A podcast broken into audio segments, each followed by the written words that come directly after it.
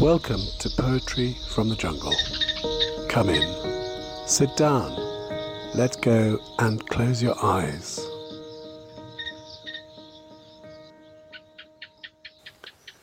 About John, who lost a fortune by throwing stones, by Hilaire Belloc. John Vavasour de Quentin Jones was very fond of throwing stones at horses, people, passing trains, but specially at window panes. Like many of the upper class, he liked the sound of broken glass. It bucked him up and made him gay. It was his favourite form of play. But this amusement cost him dear, my children, as you now shall hear. John Vavasour de Quentin had an uncle who adored the lad and often chuckled, Wait until you see what's left you in my will. Nor were these words without import, because his uncle did a sort of something in the city which had made him fabulously rich, although his brother, John's papa, was poor, as many fathers are.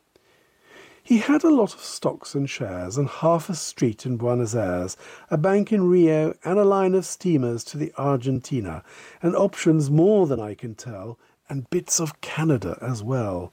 He even had a mortgage on the house inhabited by John. His will, the cause of all this fuss, was carefully indited thus. This is the last and solemn will of Uncle William, known as Bill. I do bequeath, devise, and give by executive mandate the whole amount of what I've got. It comes to a tremendous lot in seas to devote upon my well beloved nephew John. And here the witnesses will sign their names upon the dotted line. Such was the legal instrument expressing Uncle Bill's intent. As time went on, declining health transmogrified this man of wealth, and it was excellently clear that Uncle Bill's demise was near. At last, his sole idea of fun was sitting snoozling in the sun. So once, when he would take the air, they paddled him in his patent chair. By they, I mean his nurse who came from Dorchester upon the Thame, Miss Charming was the nurse's name, to where beside a little wood a long abandoned greenhouse stood, and there he sank into a doze of senile and inept repose.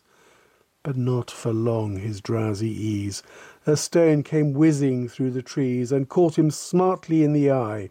He woke with an appalling cry and shrieked in agonizing tones, "Oh Lord, whoever's throwing stones!"